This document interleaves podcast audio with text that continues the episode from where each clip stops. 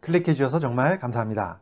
어, 오늘은 저 치매에 대한 이야기 좀 드리려고 하는데요. 사실 치매의 위험 인자가 여러 가지가 굉장히 많습니다. 그런데 오늘은 제가 좀 특별하게 여기가 작은 사람은 치매에 더 잘 걸린다는 주제로 말씀을 드리고 싶습니다.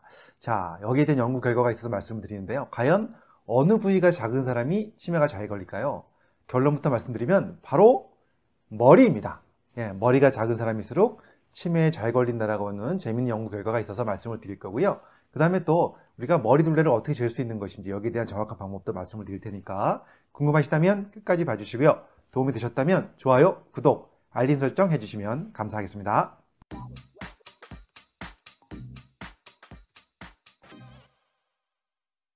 안녕하세요. 교육하는 의사 가정의학과 전문의 이동환입니다. 어, 머리가 작은 사람일수록 치매에도 잘 걸린다. 이 연구 결과는요, 국내 의료진이 연구한 결과고요.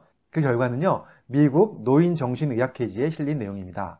일단 60세 이상 어르신들 약 1902명을 대상으로 치매 진단 검사를 했습니다. 진단 검사를 해보면 점수가 낮을수록 어, 안 좋은 거거든요. 그래서 18점 이하가 되면 치매라고 진단을 내는 경우가 되게 많고요. 24점 이상이면 정상으로 진단을 많이 내립니다. 그래서 그 중간이 되면 치매일 수도 있고 아닐 수도 있다. 점수에 따라서 이렇게 진단을 하는데 어, 그 진단을 내리고 나서 그 다음에 또 이분들의 머리 둘레를 측정했습니다. 사이즈 측정해 보니까 53cm 이하인 분들이 계셨고 또 크신 분들은 머리 둘레가 56cm 이상인 분들이 계셨습니다. 자, 이 머리 둘레와 그 다음에 이 치매 진단 검사의 점수와의 상관관계를 보니까 어떻게 나왔냐면요. 53cm 이하인 분, 즉 머리 둘레가 좀 작으신 분들은 어, 평균적인 치매 진단 점수가요. 20.5가 나왔습니다. 20.5. 그러니까 좀 어, 점수가 좀 낮은 편에 속하죠. 그 다음에 가장 머리가 크신 그룹 56cm 이상인 분들을 보니까 평균 점수가 23.6에 달했습니다. 그만큼 머리 둘레에 따라서 이 점수의 차이가 있다는 것을 발견하면서 아마도 이 머리 둘레의 사이즈와 어, 그 다음에 치매가 연관관계가 있다라고 이렇게 어, 결론을 내렸습니다. 어, 그 이유는 무엇일까요? 왜 머리가 작은 사람들이 치매에 덜 잘 걸릴 것인가요? 거기에 대해서 전문가들은 이렇게 얘기합니다. 우리가 치매에 걸리는 이유가 여러 가지 있지만 그 중에서 베타 아밀로이드라고 하는 이 독소가 뇌에 쌓여서 예, 치매에 걸리는 경우가 바로 알츠하이머 치매잖아요. 그런데 똑같은 독소의 양이 쌓이더라도요, 머리가 큰 사람보다는 머리가 작은 사람들이 더 빨리 어, 영향을 받는다는 것이죠. 그래서 똑같은 양의 어, 독소가 쌓이더라도 머리가 작은 사람은 더 빨리 치매에 걸릴 수가 있기 때문에 아마도 이런 결과가 나왔을 것이다라고 어, 추측을 하고 있습니다.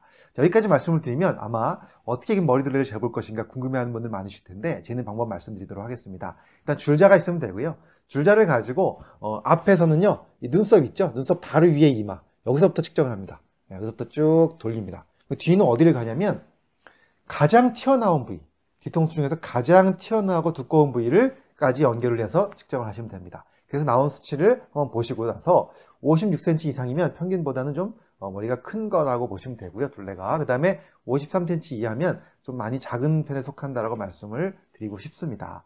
자, 근데 물론 재보시고 나서 어, 나는 머리가 너무 작은데 치매 빨리 걸리는 거 아닌가 걱정하시는 분들 계실 텐데 어, 여기에 대한 제가 안심의 말씀 좀 드리고 싶은 게요. 머리 둘레 하나만 가지고 모든 것을 얘기할 수는 없다는 말씀을 꼭 드리고 싶습니다. 왜냐? 치매의 원인은요, 너무 다양하거든요. 혈관 건강에 대한 것도 당연히 있고요. 우리가 보통 생활하는 생활 습관, 그 다음 뇌를 얼마, 나 많이 사용하느냐에 따라서도 굉장히 많이 달라지기 때문에 머리둘레가 작다고 해서 무조건 너무 걱정하시지 말란 말씀 좀 드리고 싶습니다. 그와 더불어서 제가 지난번에 올려드린 영상이 하나 있습니다.